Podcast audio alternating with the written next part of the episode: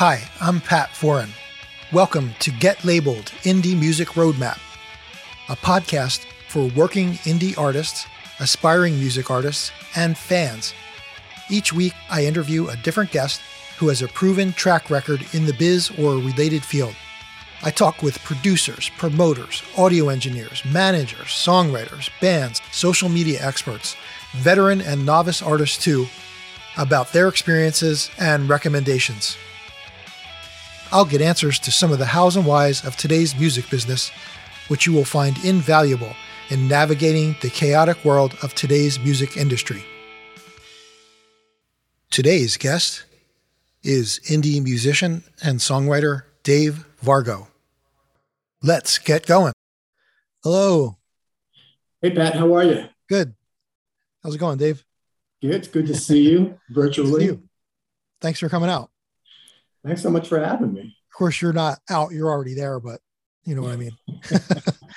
Doing this with me. I would see you, what, at least three or four times a year, right? I mean, normally you're about 50 miles away at the shore, New Jersey right. shore. Yeah, I think between um, doing your show that you used to do um, in New Hope a couple times a year, and you'd come out to Porch Fest and various things. So yeah, I would say at least four, maybe five times a year. I would say at least at least four, yeah, three to four times a year. Um, and then of course COVID. So now we're just coming coming coming out of that, uh, hopefully, and um, we will um, hopefully get back together and do some stuff again. Well, I did your I did your two for Tuesday. You have an online uh, Tuesday night show that right. you do, right? Now is that all songwriters or do you do um, artists? You know, also like uh, singers I mean, it's, it's specific to songwriters. Um, you know, it's two songs each, and um, I would prefer them to do two originals, but they have to do at least one. Okay. Um, I've gotten away from doing two originals because after 105 shows, I don't have enough originals doing two every week. As I noticed somewhere around week 25 or so, I said, "Oh crap." but yeah, I try and keep it to songwriters. It's just a way to get other people's music out there too, so they get to benefit some, and our audience keeps growing. So they tend to get followers and new fans, which is good for them. So yeah, that's awesome. It's a great thing to do. And um, well, I have a bunch of questions for you, um, but um, I usually try and start off with um, your history, like in music. Um, how did you get started? Like, when now you're a songwriter, you're also a guitarist, um, and um, so let's maybe you can let us know like how did you get started in music, and then when did you know you wanted to write music? Like when did when did you know you wanted to be a songwriter? Okay. Yeah, I mean, I was a guitar player for a lot longer than I've been doing anything. So I started taking guitar lessons when I was eight, um, which is the earliest that a guitar teacher would take me. I think I started asking my mother for lessons at age five, and nobody would take me. And every year they said, no, next year, next year. So finally at age eight, I was um, admitted into, into, this, into the, for the teacher. And uh, I took lessons for years. I mean, and uh, at various points took it seriously, not so seriously. Um, and then I think I really got serious in like beginning of junior high school. Okay that uh, you know I really said you know this is something I really enjoy. I started practicing four, five, six, seven, eight hours a day. Uh, I started getting into my first bands, and um, those bands were mostly like rock bands and stuff. But my teacher was very into jazz, so I got into jazz as well. And uh, matter of fact, for my senior variety show, we uh, we had a trio. We played Pat Metheny song, a George Benson song, and I don't remember what the third song was oh. but know, more of a jazz fusion kind of thing, which led me to you know pursuing that and going to college for it. Which so uh, how how old were you when you first uh, took a shot at jazz or learned jazz? Well, my teacher was always it was always part of the lessons, but I think I didn't wow.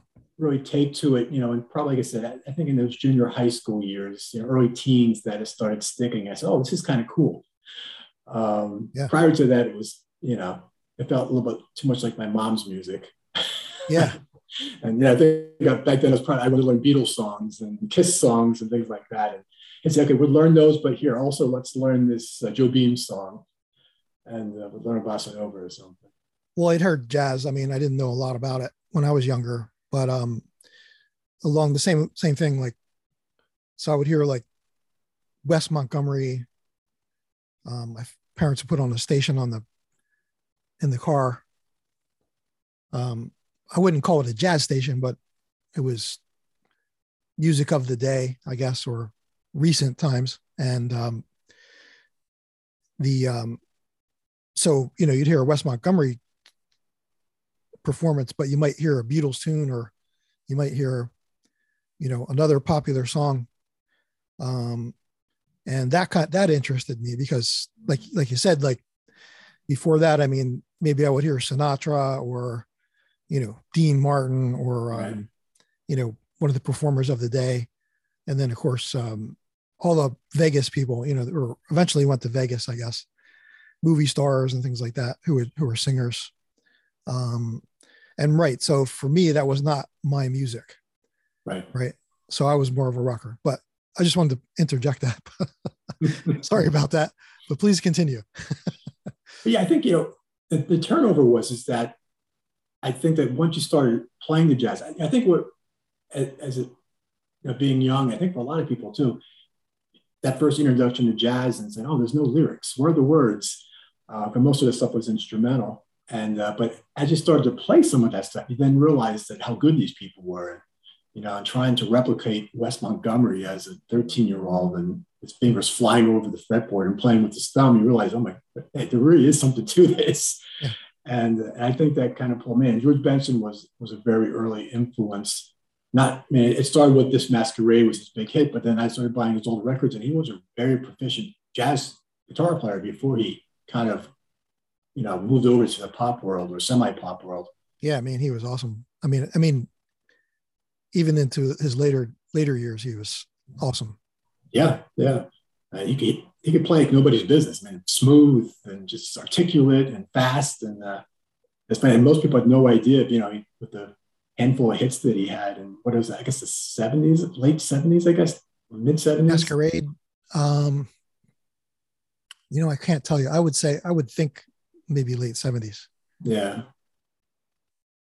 But I, I think it was in the 80s. He went back out. I remember I was in college at the time and he went back out with a, uh, I think a quartet with an organ player, bass, drums, and him playing jazz. And I got to see him do it, you know, and he hadn't lost a touch of it. He was really, and the funny thing is, he sang everything he played, even when he was off mic. He was constantly like that stuff you would hear on. Um, he, he did scat in this masquerade, so the stuff that he did in those pop songs, he would do during his bebop solos too, and he could sing it note for note. It was pretty amazing. Very talented guy. Yeah, I mean, um, I'm trying to think. Of course, I heard Masquerade. That was probably my first introduction to George Benson too. Um, I don't remember when I, I think it was probably maybe early 80s. I picked up a Benson album. And I mean, he was flying on this one. I don't forget the song, but it was like, was like, holy crap, this guy is move.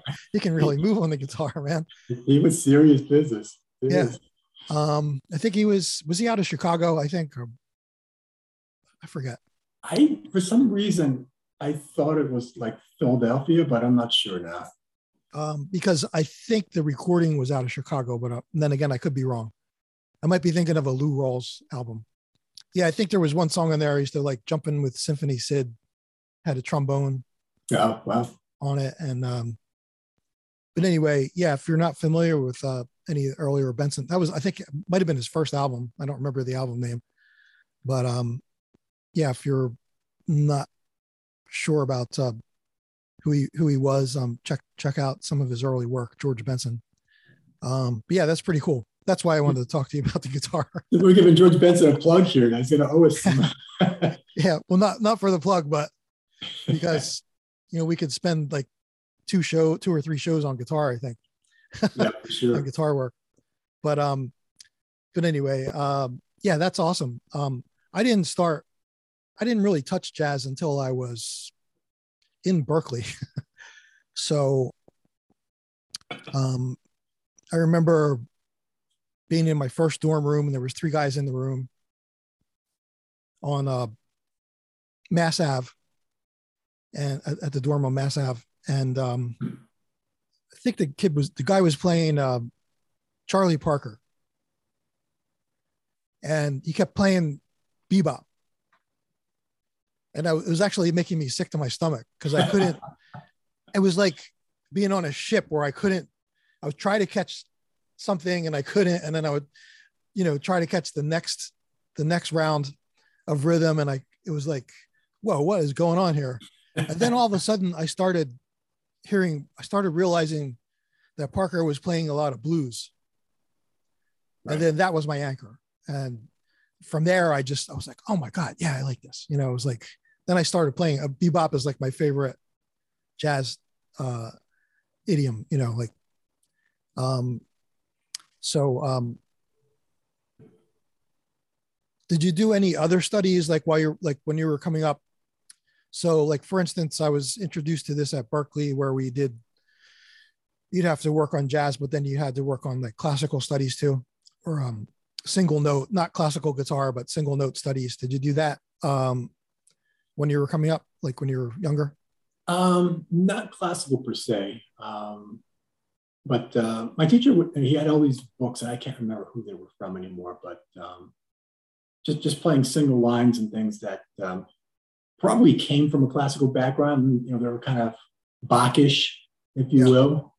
Um, but they didn't, they didn't, I didn't know it at the time. But much like I think when I went to Berklee, you had to pass a certain level of proficiency playing like the Bach, um, what were they called? Um, well, you hear that in the Parker Parker lines, the um, you know large intervals. You hear the classical. He he studied classical music, Charlie Parker. Oh, did he? yeah. Um, but you can hear it. I mean, it's definite, definite Bach influence. I think um, wide intervals. You know, like ninths. Um, um, but you know, my teacher was was was really good. I mean, I had enough um, harmony background and um, arranging background and stuff that I was able to test out of essentially the first couple of years of Berklee classes. Wow. From those things, which was which was nice because I ended up taking a year off when I was up there. So it added up to between testing out and the year off, I ended up graduating around the same time. Um, but yes, I had a pretty strong harmonic background in particular from him um, of the chords and the inversions and how they worked and how they moved. And, um, and that came from, I think, you know, learning the jazz songs. He used that as a vehicle to kind of pull it all together. Um, so you were playing like rock then or pop also like um, in your guitar lessons? Um, like I said, when I asked for it, okay. like I said, it was almost like a trade-off. I said, okay, we'll, we'll learn this Beatles song, but you also have to learn this, you know, uh, take five, or you know, there was we, there was a give and take kind of thing. And it, and I remember at the beginning, I was like, ah, oh. but then eventually I liked those more than the pop so we just kind of went in that direction. And uh, um, not that I stopped listening to pop, but I, I definitely played a lot more jazz um, my later junior high school and definitely in high school and then even the first few years of um, Berklee was definitely, as you know, when you get to Berklee, at least back then, it's much different now from what I hear. It was very much a jazz school. Yeah. Um, not well, that there weren't other things, but that was really the the drive. I went there for songwriting and and and now they have now it's a course or a study or a major. Right. And well, it's like I, I worked in computers. Did you have a technical background too, or, or, or no. you, no, your finance, uh, insurance or something? Or, That's what I do. That was my day job. But yeah, I didn't have any of that prior to uh, the college and stuff. Uh, well, when I went to, when I started going, getting into computers, um, they didn't have any courses on databases. And, you know, like probably within 10 years after I started, then they had college courses on database. And I was like, geez, you know, because I had to learn everything on the on the fly at work. There were there were songwriting classes, but I think I guess now they have a songwriting major, so that's different. But yeah, but I don't know too much about the curriculum. You know, I I I taught for a, for a while private lessons, and then they sent I had a couple of people go to Berklee for guitar, and I was in touch with um, one of my teachers became head of the department at one point, so I talked to him a few times. Um, and I know he was he was a real jazzer, you know, jazzy guy, jazz guy, and um, he. I remember hearing him on the radio. He, he said, "Tune in Sunday night for this one show," and they were playing not exactly Django Reinhardt, but more like Stefan Grappelli sounding. Oh, okay. the, they had a he had a violinist, but I wouldn't I wouldn't say that he was exactly the you know copying uh, Django Reinhardt. He was kind of doing his own thing, right. but it was you know that kind of uh, jazz, and uh, it was really cool um, to hear hear that.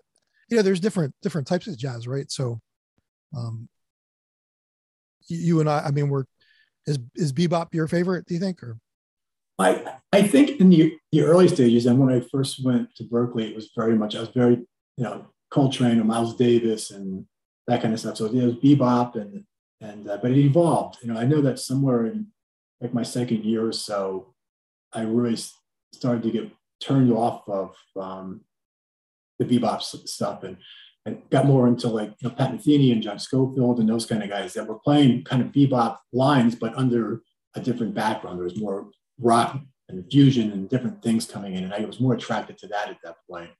Because um, I get tired of the same. Um, it was either you know, it was a swing beat or it was a Latin beat. That's all there was. When you played jazz, there was right up in between. And I said, you know, and I think my my pop childhood started coming back saying, you know, it'd be nice to kind of have some other grooves and also have a chance to be more melodic and not have to play a thousand notes a measure. Um, and, uh, and that's you know just you know one of the things that came out of school there I think it kind of turned me in that direction a little bit, which helped me a lot when I got out of school and try and find work. uh, coming out as a bebop guy, I don't think I would have uh, gone down the same career path I ended up going down. Yeah, I mean, it was like Miles. Well, I don't know how, how he started, but he ended up at a very young age with Charlie Parker. Yeah. And after Dizzy left, I guess, and um, so he was he was doing bebop, and then what? Like within five to ten years, he's playing like a long note, like like really long tones for a melody. Yeah, he got really interesting, and he it, I mean, he was one of the, the, most diverse musicians ever. I think you're right. I think he came from um, very heavy bebop, um, and he started. He didn't start bebop, but he got involved and then he was definitely the guy who started the cool jazz. Yeah. Where it was kind of, um, then the modern jazz thing, a lot of it came from his playing. And his playing, and he had the technique. You could hear it back from the days. He never lost it, but he didn't use it anymore. He yeah. almost, you know, was more into, you know, how can I make the trumpet sound different? And sometimes it was, sometimes you play out of tune. You know, he'd play a quarter pitch sharp or flat for purpose. I remember trying to transcribe some of his solos, and I'm like, I can't notate this note. It's not exactly this note. And it was, it was very interesting. Um, I got to warm up as an opening act for him once when he played in Boston. Wow. Um, they needed a local band, and I had this trio, and we were doing our own version of jazz fusion stuff. And they, I guess they had nobody else to, to ask, so we got in, and and uh, it was he, he, didn't say one word to us, but it was very cool to, to, be there and then to be on the side of the stage for the show to watch his portion of it. You know, it was, wow. just, it was awesome. I remember pulling up to the club and he drove, you know, he got there just before he started, no sound check.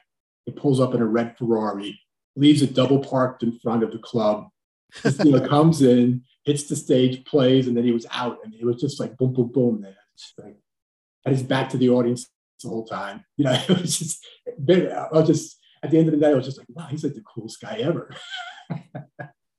yeah, he's one of my favorites. But interesting um, dude.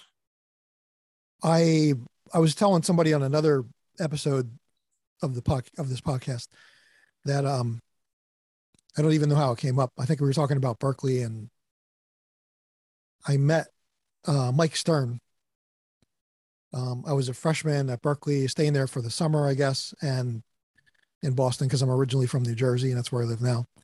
But went to school in Boston, and we just went out one night. We were watching this band, and it's a trumpet. I don't know. I don't remember if there was keyboards. I imagine there was keyboards. There was a guitarist, drums, keyboard, small combo.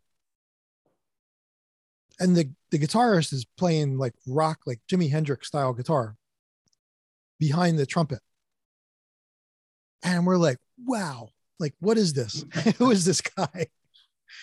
And they took a break uh, after the first set, and the guitarist comes off the stage, and we're drinking Bud in the back. We're just standing up drinking But It was Pooh's Pub. It was was it still there when when you went?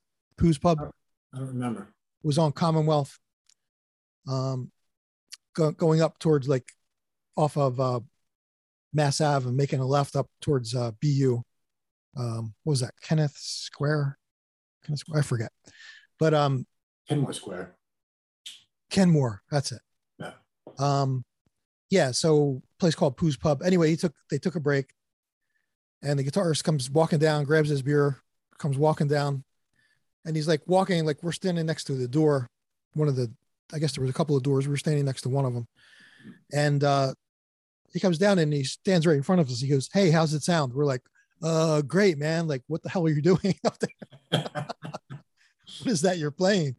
You know, and um, so we got into a nice conversation, and um, I don't remember. I, I imagine we stayed for the rest of the night, but uh, for the rest of the show, but um, didn't I didn't see him again. The following year, Miles Davis releases his first album in 10 years. And guess who's on it? Mike Stern. Right. And I'm like, hey, I know this guy. Oh, I met this guy. well, I had, I had told one of my teachers, um, a guitar teacher, I was like, yeah, I met this guy. He's playing like Jimi Hendrix behind this trumpet. And, you know, at Berklee, it's like clean, not, I mean, you, had a good tone on the guitar, but it was mainly clean guitar, you know, uh, for jazz if you're doing bebop or whatever, or or just um, band, right, ensemble, um, for the most part. Um, and uh, he's like, "Oh yeah, that's Mike Stern. He's a legend." And blah blah blah. At least they gave me the whole story, the the backstory. You know, I was like, "Wow, that was really cool." So I was like one of my favorite um, jazz artists, and you know, so that was that was pretty cool. But um yeah so um well we went way ahead to Berklee which i didn't mean to do. I meant to do a little bit more. So um now do you play any other instruments? Do you play just guitar or? I have a hard enough time with guitar man. No when i was at at Berklee i i was a decent piano player because part of the curriculum too you had to play the bach two part inventions on another instrument so i learned to play them on piano but I haven't touched the piano in 30 years. Um, I was uh, a natural drummer. I could sit, sit, behind a kit if I had to really? and wow. play, um, but I haven't played drums. You know, I used to play um, with an R&B band, and at one point, and the drummer sang. So a couple times during the night, he would get up front, and I would pop behind it and play the ballads on the kit. So I was able, you know, proficient enough that I could do that. Um, wow. But uh, but now, yeah, it's guitar is about the only thing I can handle. and then, then um, you're a songwriter, and you're a singer. So, uh, how when did you get into singing, and and when did you get into songwriting? Those are definitely more recent developments. I sang a little bit in college because I had to. You know, I I had to. Uh, my, my, parents paid for the first two years of college, and I had to pay for the, the next two. So I gigged a lot during um, I, fig- I figured I could make more money gigging than getting a job at like, you know, bagging groceries or something. So, you know, I got in a couple different bands, and those bands you had to sing somewhat, some, whether it was harmonies or sometimes you had to need a male vocal on something. So I very poorly sang back then. And then, and it's same thing for a lot of bands, you know, fun bands that I was in. You know, I'd be would have a female lead singer maybe, and I would be, know, I'd sing two songs a night. Um, and then, you know, I got out of the music business for a long time and didn't even play guitar for about 10 years. I just didn't do anything. And uh, about 11 years ago, I started playing again. At that point, that's when I started taking singing more seriously. You know, I got an acoustic guitar and I said, what am I going to do with just an acoustic guitar? Nobody's going to want to hear me just play guitar. It's like, I'll learn how to sing. I started singing and, uh, and songwriting came even after that. It was about six or seven years ago, I started writing songs um, at that point, I said, you know, I started doing open mics, and uh, at the open mics would be frequently there'd be other people playing songs that they wrote, And my wife kept pushing me, saying, "You really should be, playing, you know, writing your own songs." And I begrudgingly, you know, she kept pushing me because I knew how hard it was, and it was very easy for me to to just do a cover and reimagine it my own way. I mean, it's something that was natural for me. I could just do it. I could do a Beatles song and you know reharmonize it, redo the melody, and kind of make it my own. Um, but the songwriting I knew was much more difficult. But she kept pushing me, and eventually I, I said, "I'm going to write. I'm going to write a song." And so I, I wrote my first song. I said, "See." and then it just kind of started from there. I kind of stuck with it. I mean, I don't write a lot. Even to today, I don't write a lot. If I write eight, nine, maybe 10 songs a year, it's about it. Hmm. Um, so I'm not like somebody who writes every day or every week or, you know, I, I do it when I have to. And I, and mostly because I guess I have a day job. I have studio stuff that I do. I have live gigs that I do, and songwriting I have to kind of fit in between. So it's not something that I have set time for. I don't know if I would write more if I did, but um, I write enough to get my albums out. So, yeah, I mean, you, well, as a songwriter, when I started out, I was lucky if I could finish a song, finish writing a song. I'd come up with an idea and then I would kind of get stuck. Um, and I'd keep working on it, working on it. It's usually the over the lyrics. I mean, I would get the the music was the easy part for me. Right.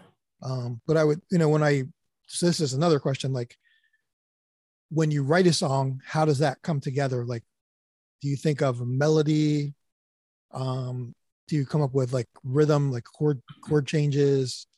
Um and then you know something gets a little sticky there or like a, a lyric or a um, maybe a melody on top of the chords? I mean how to how is that process for you or or does it vary I would say the typical process is that I'll be uh, just practicing guitar and I'll happen upon like um, a couple chords that sound nice together. And I kind of string those along and then I kind of scat a melody over mm-hmm. top of that. And that scattered melody, 99% of the time, ends up being a, the real melody. And the, like you mentioned, my top part is lyrics. Yeah. and I, I can write, you know, I could write five songs tonight if I was just doing music and melody but right now I have five songs sitting at home waiting for the lyrics to reveal themselves. Um, the, the, lyrics are the tough part. I, I know it, I was interviewed the other day. I don't know if it's I'm lazy, if I'm just not as good at it, or if I'm just very picky, or a combination of the three. I think it takes time too. I mean, well, um, how long have you been writing songs? About seven years now. Seven years. Yeah. I mean, I've been, I started like when I was 20 which was compared to other people, it's late. and um, but I started in college. I started at Berklee. That's that's actually why I went to Berklee. I went there to learn to learn enough about music so I could write music. Um, and I, like I said, I think in the very beginning it was, you know, it was like sometimes, you know, I had a few that would come out in like 20 minutes, but again, you know, I'd have to polish the lyrics and rewrite them and or maybe come up with a better idea than, than what I originally wrote, wrote. And of course, that's not my, when I started it, there was no computer, um, no laptop to work with, uh, to sit down with. Um, it was all, you know, pencil and paper. And then the one thing that I always mention when we talk about songwriting is if you don't grab that melody and chord changes and melody like the first verse, you're probably going to lose it because by the time you get to the second verse, I would start changing things or I would lose it. You know, I'd lose that idea. Right. For me, it kind of comes like it kind of comes in a package. So maybe along the lines for you too, because when you're playing chords, you're in, you're um, injecting a melody, whether you realize it or not. You're you're probably already starting that. And and then you're you know when you really address it then you like something called top lining um, that i came across in this sync music writing like people look for top liners. Like what's top lining? You know? And they're like oh you just get bring a singer in and they go over. I'm like oh well, that's what i do. That's what you're talking about. Right. know, you just go and you create the melody and you come up with some you know, gibberish lyrics sometimes, you know. Um, and then you come back and you fill it in. Hopefully you have a, you know, a nice hook that you grabbed on the way in. Mm-hmm. Anyway, so long, long-winded, uh, which I'm really good at, long-winded uh, segue here, but um, I guess where I'm, what I'm driving at is uh, today I can like that happens all at once for me a lot of times. Um, and um, so I mean, it takes time, I guess, is what I'm saying. So I don't know how long. I mean, music is right. I mean, if you were, let's say, when when you were back when you were learning at, um, did you say eight years old? Eight, yeah. So let's say like eight to twelve years, and then twelve to like until you went to college. I mean, did you notice that even even when you got older, that maybe it would take you six months to absorb a technique or um, maybe actually a song too. Like it would take it takes time, right? To to really know the material, right? Right. Yeah.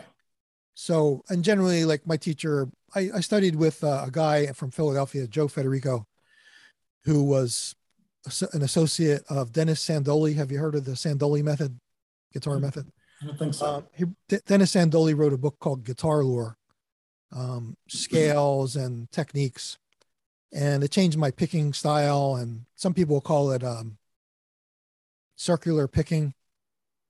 Um, it's kind of like that. I wouldn't call it circular picking, but it's. I think that's what people mean when they talk about circular picking, um, which which is a for people listening and don't know, it's a technique for your picking hand on the strings. Um, maybe I'll cover that sometime. Um, but you can look it up on YouTube. Um, so um, yeah, so Dennis Sandole, but he was also a teacher, a guitar teacher, and a music teacher. He taught John Coltrane in Philadelphia. He was from the Philadelphia area, and um, he's the one that suggested that Coltrane use a soprano sax instead of just the tenor. Wow. And there we go. Right. So what did Coltrane do? I mean, that was like one of the big things that he did um, right. to separate himself from from you know the other tenor players aside aside from his playing.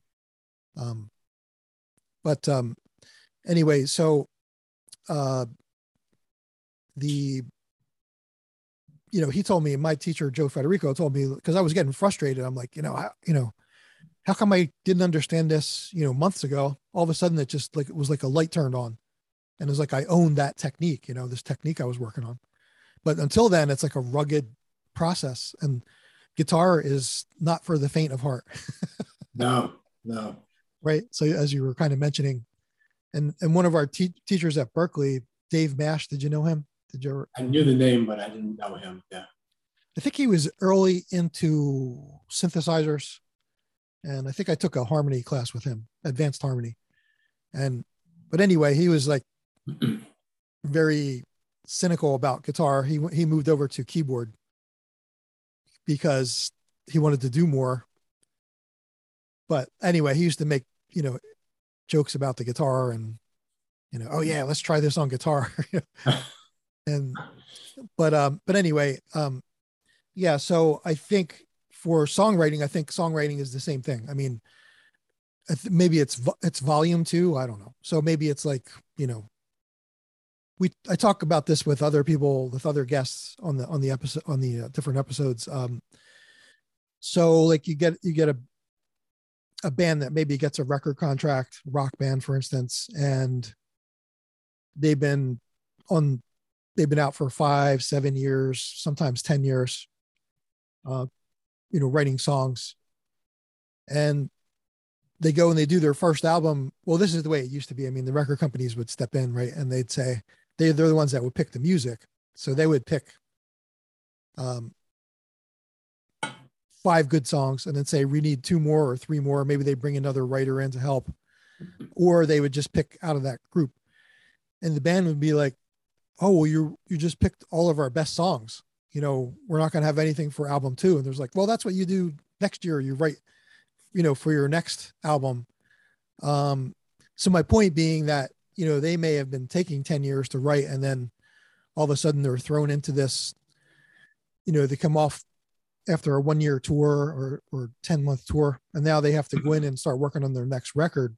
Right. It's like they have to come up with okay so let's say i mean led zeppelin is a different animal because of jimmy page but let's say it was led zeppelin so they'd have to come in and you know do as well as their first album which was like a breakthrough album in, in many Mhm. ways um or hendrix you know um anyway we could name a lot of groups but so now they have to come up with um let's say if uh i mean van halen is a good example i think because they had you know a really explosive first album.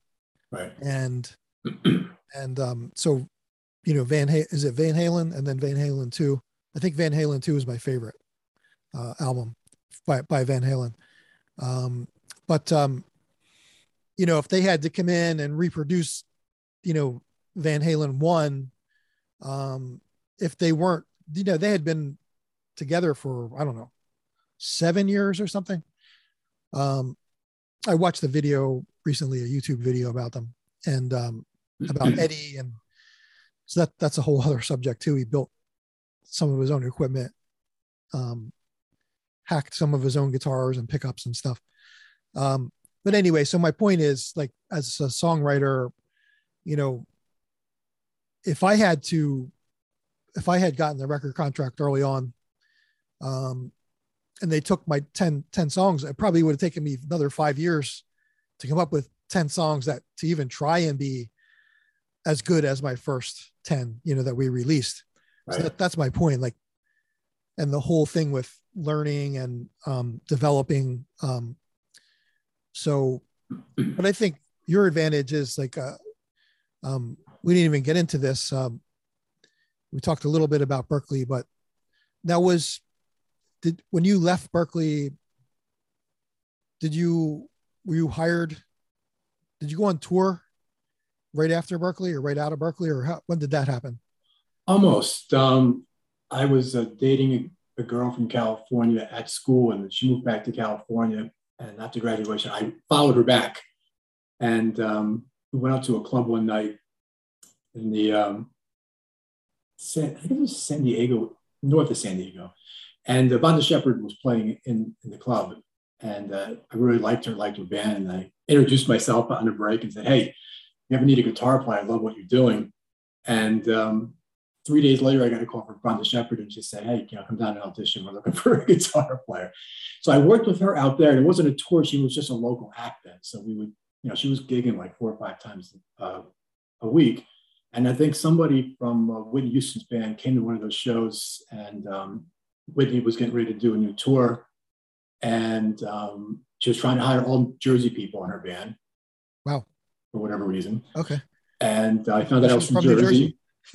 and um, and it wasn't even it wasn't really a real audition even it was just like okay here show up here you know for rehearsals in new york on such and such a date and uh, it was like i don't remember now two months of rehearsing for the um, for the first you know leg of the tour and i just and then it was pure touring for almost three years you know hardly hardly a day off for three years um, I wish I had my calendar from back then because I don't. My memory's getting foggy now. but it was definitely like I was on the road 320 days a year for almost three years in a row. but i mean you you left school i mean or you finished school i don't mean you left school you finished school um, um there's kind of a point here um and so h- how long was it again before you got we went with uh got the job with uh, whitney I am so bad with time. Um, it was six, seven, eight months. well so i mean you know not even a year later you're backing up whitney houston Yeah. not not too shabby No, it was you know right place, right time, right look. Um, you know, one thing that you people say, "What did you get from Berklee?" I said, "You know, the, the most important piece of information I got from Berklee, and I forget what the teacher was that said, always be ready." said you're not going to get the gig and then have time to get ready for that gig. You got to be proficient and ready to go. And so, you know, I was always practicing, always trying to stay on top of my game. And uh, that definitely helped. There was, there was no like downtime. It's, oh, let me go home and, and, and woodshed for a couple yeah. of weeks, get ready for this, you know, rehearsing. It was, you know, I, I, kept up the tools and mostly because he, he was in my head. it just made so much sense with the way he said it.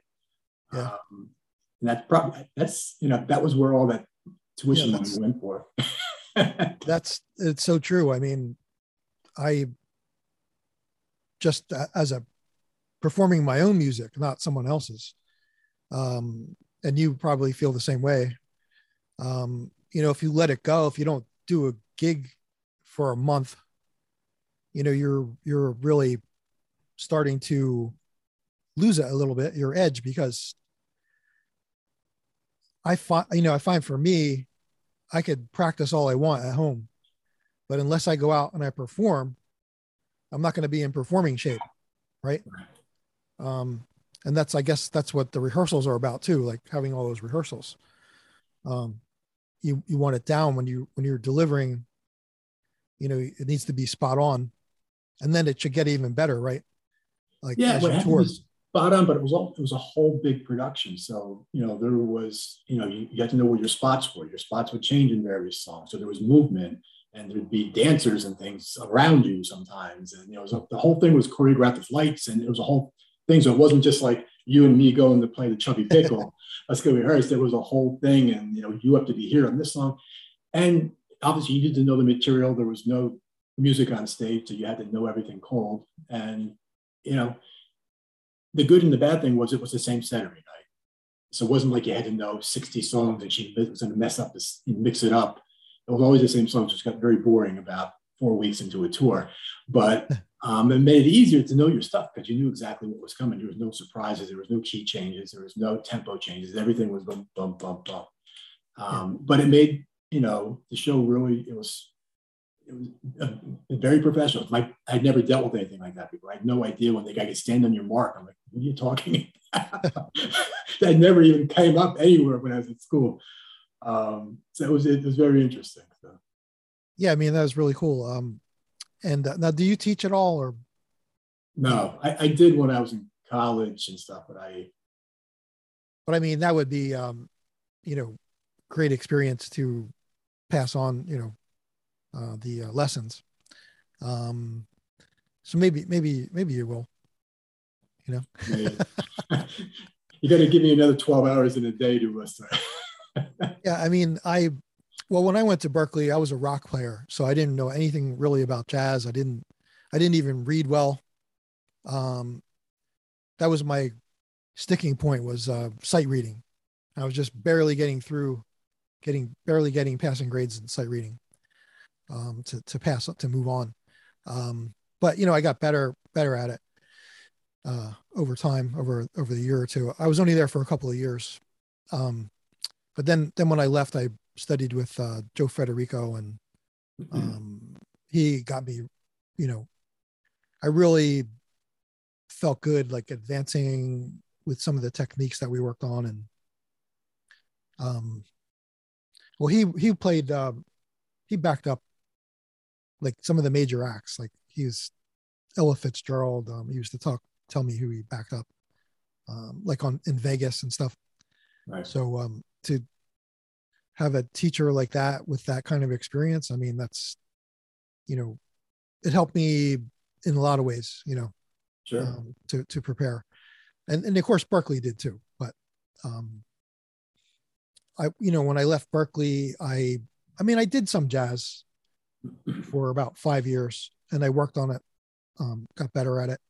But, um, eventually I came back. I think you said the same thing. You came back to pop rock, right? That's that's where my heart was, you know. Yeah, it was a long, it was a longer run. I mean, I was forced to because I made my living playing pop music. But I think that you know, those few short days in between tours, you know, I would uh, pop down and into Manhattan and play with whoever it was jazz or jazz fusion or you know what have whatever I could could get um, just to keep the chops up because the one thing I didn't get to use with Whitney was any kind of chops of any sort. You know, very much there was no um, there was no personal musical input to anything that you were doing. As everything was like just like the record. So, and if you didn't play just like the record, you would get notes from the musical director at the end. Of Yeah, I mean, it wasn't a guitar-based band or or guitar featuring band, pretty much, right? So No, no, it was it was Whitney featured band. Yeah, very much so, and for good reason. Um, but yeah, it was, and it you know it was if you strayed too much, you'd get notes. And I and I at first I took it personal, saying, "Well, geez, you know, what am I here for if I can't, you know, kind of put my imprint on this somehow?"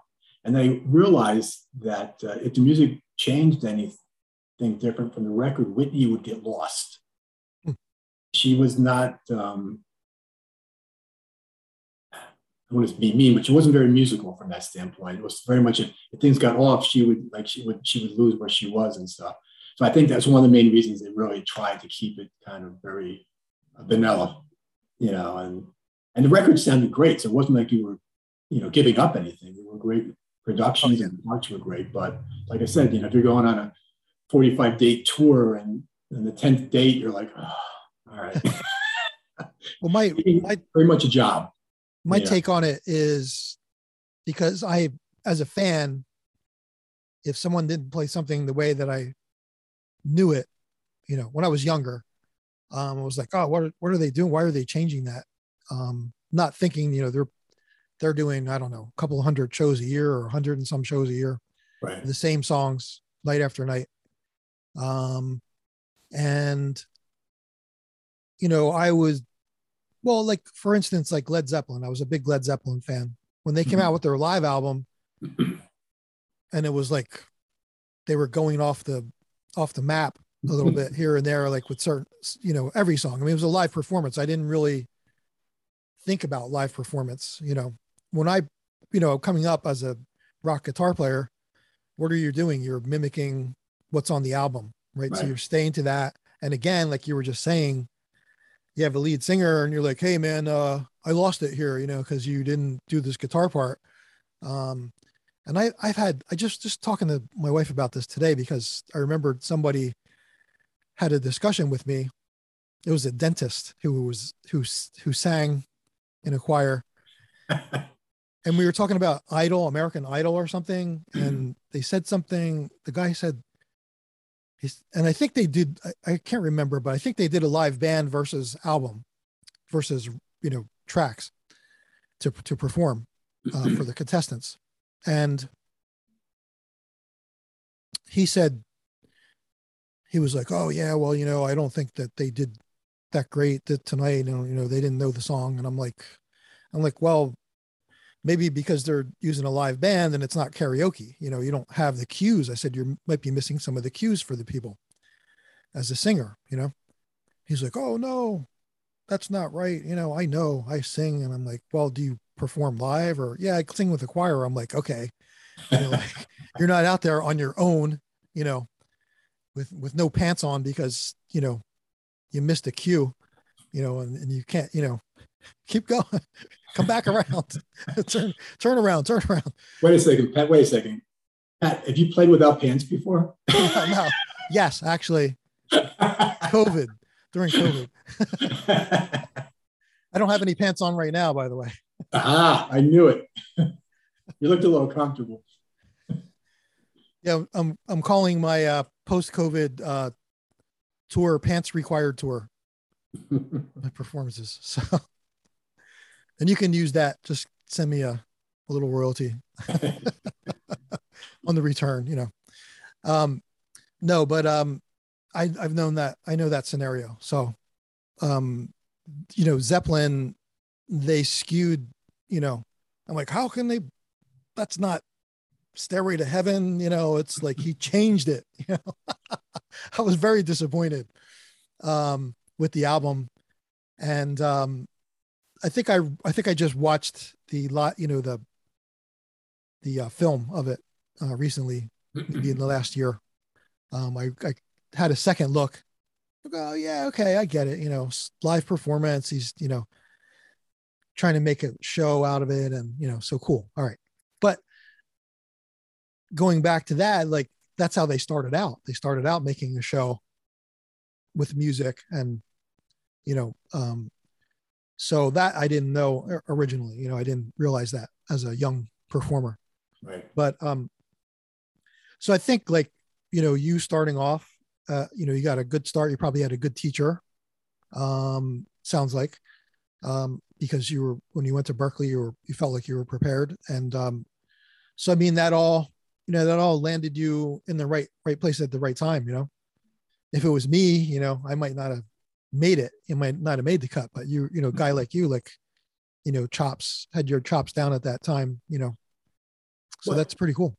yeah and, and in retrospect too um you know i got a lot of slack from my musician friends when i took that gig. You know like selling out you know oh. what you doing you know you should be doing you know oh right. higher level of music or you know you know she'd be making $50 a night playing at mccann's with yeah. mike stern. I used to go see a club, club 55 and uh, i think he was lucky if he made 70 80 bucks a night when he played there. Um, so yes it, it, was definitely a and uh, i didn't regret it. I'm glad i, I, I took that path because i think it, it made everything else different for me into the future. I mean i don't even play jazz anymore. I barely even listen to it anymore. Yeah. Um, I mean, if it's playing someplace, I'm like, oh, that's cool, but I don't never turn it on at home to listen to that. Um, not that I have anything against it, but I guess my tastes have just changed over time. Yeah, I mean, I've um, well, you only have so much time. You know, as you get older, you're. Well, I mean, I had a job in IT. You're you're doing something. Uh, you're doing work, full time work, and I have a career uh, aside from music. And um, mm but you have the skills and the ability to do that you know you're not um you know to do it at if you're just learning and you know you're trying to um, build your your chops and your performance chops and your writing chops and all that um and now you're working a full-time job but that's going to interfere a lot more than for you and i um, you know after you developed um, yeah. as a musician um so but I mean, ob- obviously you still have to practice and, but you can't do everything. Right. So even, even if I had time, I, I don't know if I would, I try things once in a while. Like some of the things I do too, I'll do like, um, I like classical music too. So I'll go back to a Bach type thing or some of this other, I did some like violin book studies, violin studies, I should say. Um, that's what Joe Federico put me on, like working out of these violin books, uh, violin studies, and um, Christ, Fritz Kreisler, I think, was one of them, and of course Bach. Um, I can't remember the other ones, but um, really cool. Like a lot of heavy, at times double stops, um, which I always envied people. Like I'd see even country players doing these double stop runs. I'm like, wow, man, that is so cool. Like, how do they remember? How do they do that? You know? Well it's something that i do now. I mean i don't even think about it now because i i do it a lot you know? Right. But the reason i worked on double stops and for the audience a double stop is playing two notes at the same time versus playing a chord. You kind of can outline the the feel of the chord or the sound of the chord um, a harmony uh, two two notes at the same time. Um, i started this more when i I came back to music about 11 years ago. And, you know, if you're solo, right, you can't, you can't perform your song and then do a solo and then go back to your chords. You, you can in select songs or it's built that way, but you can't do that all the time. So you can't do that on every song because, you know, you're, that might be like a jazz thing, right? right? You go off and you're soloing, and then you come back in and do start playing some chords, right? But with no accompaniment. But with um, it's hard to do, harder to do in pop, so to speak. But um, so I'm like wondering, I can't just keep playing chords and singing and you know, little intros and outros and fills are fine, but I need a little more meat on the bone and and to fill in spots. And when you're playing acoustic guitar, it's kind of thin too, right? So that's another knock against it when you're, although today we have equipment that makes that more possible than it was 30, 40 years ago. Sure. Um, to where you can hear what the guitar player is doing. But anyway, um, so that's when I started doing a lot more double stops and I started using my my uh, techniques that I worked on years ago. I'm like, finally, this is finally, I'm finally getting the chance to use this that I spent so much money learning. but um, yeah. So uh, I I forgot what I was saying originally, but I think we were talking about I was talking about soloing and filling in. But um, yeah. So I mean, that that's really cool, man. That you got to do that. Then now, what did you do after the Whitney tour? You did that for three years. Yeah, it was about two and a half years, I think, and uh, I just got burned out. It was um, I was literally homeless because I was never off the road long enough. I had a storage unit in New Jersey, I had a storage unit in California. I didn't have a car, and um, and it got old. You know, the money was good. It was very cool to play to twenty thousand people or fifteen thousand people or whatever the heck the numbers were. Um, but it became a job. I mean, the, the fun was out of it. You know, playing the same songs every night, the same way every night, and um, so I, I kind of quit. She was getting ready to go to um, Japan on tour, and I said, you know what, I'm just, I'm, I'm done. And um, I quit that thinking that I could, you know, take my skill set and become a studio guitar player, which is something I always wanted to do. And, you know, a la like a Steely Dan kind of guy.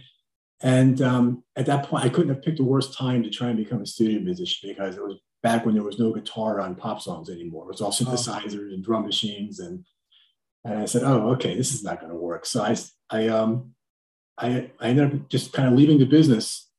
I mean, I still played, um, and I'd play you know, weekends with friends and stuff, but I ended up getting a job in finance that you alluded to that um, was my bread and butter now for the last 30 years or whatever it's been. Um, and the only reason that came up was when I was at Berklee, I think I'm the only person that ever took advantage of this. For a brief time, you could get a minor from BU as part of your Berklee um, education. And my dad, who never understood the music thing, said, You're going to get a minor in something useful. I think, once again, I never saw another Berklee person in BU besides me. I think I'm the only person I got a minor in finance. And um, not that anything I learned there helps me today, but instilled an interest at least in financial things. Um, so when I stopped doing music, I said, oh, maybe I can do something with this finance thing. Hmm. And uh, eventually it turned into a, another career. Nice. Well, a lot of people go to college and they study something that they think they want to do, but they don't end up using it. So you actually use two things that you yeah. and made money making money at both of them, you know, for, for the time. Yeah. And then, um, so, um, we kind of talked about singing, but you we talked about songwriting first. So did you you were you were doing like maybe doing a couple of songs uh in a set with uh with a band? Like you you weren't the lead singer but you were filling in helping. I mean that's what i used to do you know i would sing yeah, a couple yeah, of songs. i took my musical hiatus for that decade i was in a um for lack of a better term, it was an R&B band, but we'd do some fusion stuff, we'd do some R&B stuff. Um, and that band, the drummer was the lead singer. The keyboard player was female for, for most of the years, and she sang. But there was a need for somebody else to sing some of the other songs that weren't, you know, I would sing, uh, I'm trying to think what I, what I sang. I sang a Steely Dan song. I sang, you know, so I saying, I think one song a set. So I'd get two or three songs a night. And I was happy, more than happy with that. Um, and then, like I said, I kind of after I got out of that band, I didn't do music at all for almost ten years. Um, and um, and the thing that started it all, it's very weird. We moved into a new house. We built a new house, and um, we weren't there for that long. And I came home one day from work, and I could hear water running. And I was the only person in the house. I was like, "What is that?" I opened up the basement, and the new water heater had exploded, and the basement was flooded. All my musical instruments were floating Oh my God. In, in water and got totally destroyed. And not that I had that many, but whatever I had was, you know, was toast. And at that point, I said, geez, you know what? I thought I was always going to go back and do this. And uh, now I can't. I don't oh. have the instruments anymore. Wow. At the same time, I also started noticing that uh, I started getting arthritis in my hands. And I said, you know what, if, if I'm going to do this, I got to start it now. And, uh, and I knew myself. And I said, if I go out and buy a really expensive guitar, I know I'll play it. So I'm not one to spend money on something and not use it. So I went and bought a, uh, a Gibson SJ200. And uh, that was my first guitar. And I started, I relearned how to play relatively quickly. It didn't take that long. It's, it's weird. Even after 10 years, your calluses, they're not on the top of your fingers, but they're in there somehow. It's literally within weeks, you know, I was playing again, not as good as I was. Yeah, they come back pretty fast. And um, and I realized, I said, what am I going to do? And I got, as I started doing more things, I start was very much accompanying myself and then singing. I said that was the thing okay. to do. I started doing open mics. That was, you know, the first thing that you do when you go out, and that's where it kind of led to being around all these. Where, whereabouts were you when you're when you started this? New Jersey? Yeah, uh, yeah. I was living in Jersey. Um, yeah, after touring, I, have been in Jersey ever since I stopped touring. So it's been, you know, a lot of years. Um, so yeah, I mean, there was open mics. You know, Espresso Joe's was big one. There was one up in Edison called the Coffee House. And wherever there was one, I'd try and go out to get my two or three songs a night, which at that time was perfect because I think my repertoire was 12 songs. So I could mix it up with the different ones and do my two or three songs. But you started getting around other people that were writing, I guess, as I mentioned before, that were writing their own songs. And um, I thought that's great, you know, but I didn't even have any inkling of wanting to do it. um, so at my wife's request, and, you know, I kind of started from there. But that whole thing, the guitar chops came back, vocal chops which I never had. I started to develop. I'm still not a great singer, but I can get by with you know what I do. Um, it's funny. I'm actually getting calls for studio work now to actually sing on people's songs, which I never thought would happen. Oh. um, but yeah, so it's kind of cool. It's kind of yeah, that is cool. Full circle, but in a whole different way. And um, so um, now, how long? You said you've been writing for about seven years. Yeah. Okay. Yeah. So um, now um, you're involved. I had been involved with the group uh, musician musicians on a mission. Yes. Are you still in, involved with that? Very much so. Because you yeah. were pr- president for a while. Or are you still? No, no. I, have never held a. I'm on the board, but I don't. On the board. A, okay. A, a, position on the board, but I mean, it's, it's only seven or eight of us on the board that you know at various times. Sometimes there's as many as nine. Sometimes we're down to seven. Okay. Um, and it's it's you know it's a. I saw them. I, I met Brenda Worth at first, I think, and then uh, I saw a post about this. I said, "What a great combination of music and raising money for charities." Um, and you know, I had become very. Um, as I started making money, I became more and more charitable throughout the years. You know, trying to help out others, and then and I knew that you know most musicians have charitable hearts, but don't always have money. Yeah.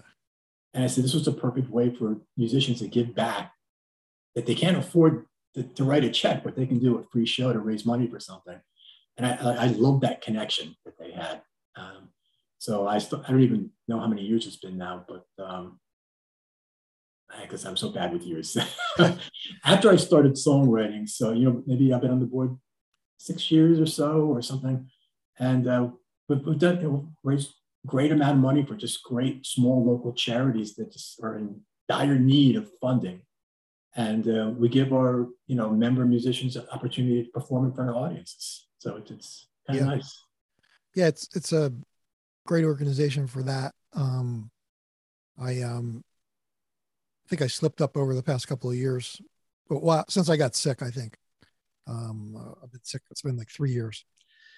So um, mm but yeah, I mean, I enjoyed that. Also, you guys have um, you do open mics, um, open mic celebrations like a couple of times a year at least.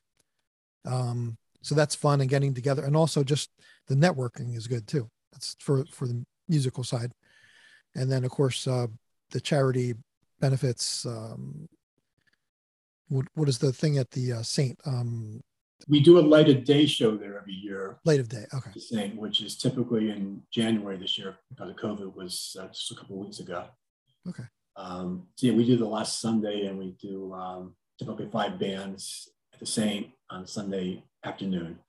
Okay. Um, that's one of the many shows for Light of Day every year. But, uh, but that's that's our one Saint show for the year typically. Yeah, well, it's uh, well, that's how I met you actually, right? I don't remember our first meeting, but yeah, I mean, I'm trying. To I think, right, it was through a musicians on a mission thing. I'm trying to think. Was it maybe back in the, the, Riverfest days when we used to do the Red Bank shows? Red Bank. Okay, yeah, maybe that was a great. I had a great time there. But it just be great, and they stopped doing them, we used to love doing those shows. There was a lot of work. It was like two days, two and a half days of music we had to book. Um, yeah, they stopped it. Um, but um, well, the one thing I discovered there was that people actually listen to music and they support like in numbers.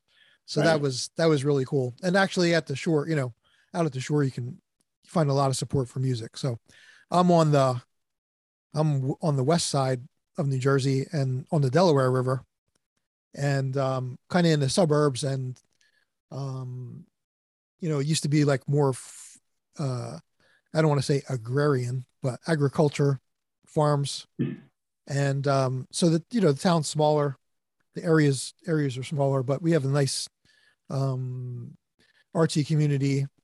Uh, well, in, the, in Lambertville now, but uh, used to be in New Hope, like across the river. But um, small smaller numbers is what I'm getting at. so um, you know, down at the shore, you have um, a lot a lot more venues and you know obviously because everybody goes there like from new york and pennsylvania and new jersey. Um how how are you doing for song writing and releases? And what what are you doing today these days? Well funny you should ask. Um it i started this to talk about timing i would had studio time booked for the march when shutdown happened to start my third record So uh, obviously everything got pushed. The idea was to be in studio in March, have the record out, and hopefully in September of that year, which was what 2020, I guess. And obviously none of that came together. So now um, the record's done, it's been mastered. Um, I just got the actual CDs. Oh, nice. Um, and uh, it's we're out to press now. So the press has the uh, the stuff. We're waiting for some reviews. We're starting to get some radio play, doing some podcasts. Um, and the record will be available on all platforms on May 6th. Okay. Awesome. So, so Dave Vargo on the streaming, all streaming platforms on May 6th? Yes. Okay. Yep. Great. Um, yeah, I wanted to talk to you more. We're not going to have time in this segment, but um, I wanted to talk to you more about um, social media, like uh, you know, indie indie music concerns okay. or along the path of uh, the artist these days and bands. So uh, maybe we'll have a chance to chat again, check in with you maybe later this year and see how your album was doing and how you did. So are you doing are you doing a CD by any chance or are you just doing streaming? No, I do have I did um I didn't do as many CDs as I normally used to in the past for obvious reasons. Um, it's funny, I did I played a few light of day shows um, like a few weeks ago I don't even mention it anymore. And a number of people came up and asked me to buy CDs. I was like, what? What? I thought I was the only dinosaur who still bought CDs. Yeah, um, no, yeah I got um, a number made because there are certain reviewers that really want a CD. First off, it's about 15 or 20. Like the bigger um, magazines actually want a physical CD, um, which I'm more than happy to send. But I think they want to see all the credits and the pictures and different things. Um, and I'll still sell some. So yeah, I, I, printed 300 to start off with. We'll see how those go. Um, it's funny that before I just got these today. So uh, be, before we started this thing, I tried to put it in my computer. Even my computer doesn't have a display anymore. I said, let me listen to this thing while I'm sitting here for a few minutes. well, you get um, people who really, I don't want to say audiophiles, but people who really listen to music. Um, or enjoy music, it's part of their life. They'll have a CD player, usually, because they're going to have old CDs. Yeah, I mean, it was probably five years ago. I was in New York and people were like, "Oh yeah, I really like this. Where do I get the?" I'm like, "Well, I have a CD." CD. Nobody nobody uses CDs anymore. I'm like, "Really?" They're like, "No." I'm like, "Well, what do you use? You use a flash drive, or do you want it on flash?" No, no no, you have it, you know, up on, I'm like, oh yeah, you can get it on iTunes or whatever. So I don't, I don't know if they ever bought it, but you know, um, I was kind of shocked because I was like, I still had CDs. I mean, I still I still had a DVD player, CD player. I made sure I had it, but I'm a computer guy, so you know, I had software that I want. You know, if I if I needed to install software, sometimes I had old CDs and stuff that I needed to use. Right. So, mm-hmm. um, so to each his to each his own, right? Um, and then um, you have any gigs coming up that you want to promote? Yeah, I'm just starting to get back live. I mean, I'm still doing the two for Tuesdays every Tuesday night on Facebook. Okay, um, that's Dave Vargo on Facebook. Yep. Um, and um, I have a gig in Princeton on April 23rd. I think it's noon to two o'clock or something like that. It's in Palmer Square. Um, I've been doing this. I started last year with them. It's a roving musician kind of thing. I go out with my guitar and um, oh, around okay. Palmer Square, and I hit different corners. I play a few songs, move to the next corner, and uh, they just love having music. It starts in the spring, it gets much more busier in the summer. But uh, it's a nice crowd. The people come through, they stop, listen to a few songs, and move on. It's uh, nice. It's kind of nice. If you get nice weather, it's a nice experience. yeah. Um, but, That's the thing with the outdoor gig. Yeah, yeah, um, yeah. May May will start getting busier with gigs, but I don't have too much else going on this month. This point. Well, I'm I feel sluggish myself. Um, I'm ready to do some more things, but um, just taking my time. Um, working on music, working on some new songs, and going to hopefully have a release out. Uh, I just I changed like the song like two times already, so it was supposed to be out in January and then another one in February. So now we're into March, and um, one I was going to release. One of my friends is supposed to do backup vocals, but they're away, and um, so I'm gonna, I have to wait for them. So I'm gonna now I'm gonna change it up again and do it release a different song first. And um, so, um, yeah, I'm not in a big hurry. I, I think I have a couple of things booked. Um, I did your show. Um, I forget when, like in the fall sometime, I think, maybe Sounds winter. Right. And um, you're two for Tuesday. And uh, I wasn't even prepared. I had not been playing. I had been recording and but not really digging into the guitar and that's i, I was kind of i kind of postponed you for a little bit and you're probably like wondering like what the heck's going on here? You want to do this or not? You know and i was like oh well i, I really haven't. And then when you said two songs i was like oh i can do two songs.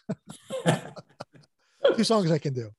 But you know half hour 45 i, I know it's going to take me a little about a month to get ready. But um so let's see um all right. So, um, how about finding you on the internet? Do you have a website you want to promote? Yeah, it's just uh, davevargomusic.com. And um, Facebook is dvargo music. Oh, dvargo. Okay. And Instagram is Dave Vargo Music. For some reason, when I tried to do Dave Vargo Music on Facebook, somebody else had that. I don't know who. if you type it in, you don't get anybody, but it wasn't available. So it's just D Vargo. I'm glad Foran isn't such a common name. You know, because I would have been, I'll be out of luck with that because, uh, you know, I started, I got back into music so late. I gave up on it for, you know, a number of years. Right. Looking forward to your song release and would like to see you soon. Definitely. Somewhere in person. and maybe we can do some music or, you know, do a show together or something. Um, so I'll, I'll look forward to that. And is there anything else that you want to add? Any? I don't know. We, we covered a lot of stuff. I think great bits of knowledge that you want to pass on to anybody. You give me something about much, practicing. I mean, way too much credit. you said, uh, what was it? Be ready for the gig before you get the gig. How, how's that go? Always be ready. Yeah. Always be ready. All right. Well, there we go. So remember that. Always be ready, and that is so true.